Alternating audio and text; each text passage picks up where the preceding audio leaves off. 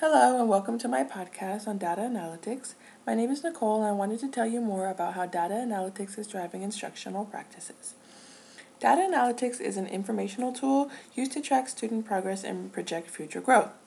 Regulations outlined by the No Child Left Behind legislation of 2002 require state testing results in specific subjects as a measure of schools' adequate yearly progress. These results determine funding for districts throughout the nation.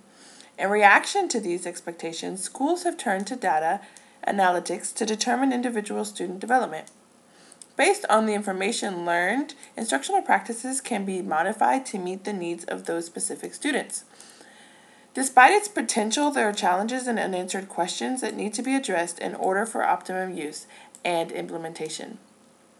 The highest priority in effective learning analytics is educators should understand the statistical data and use it to take action.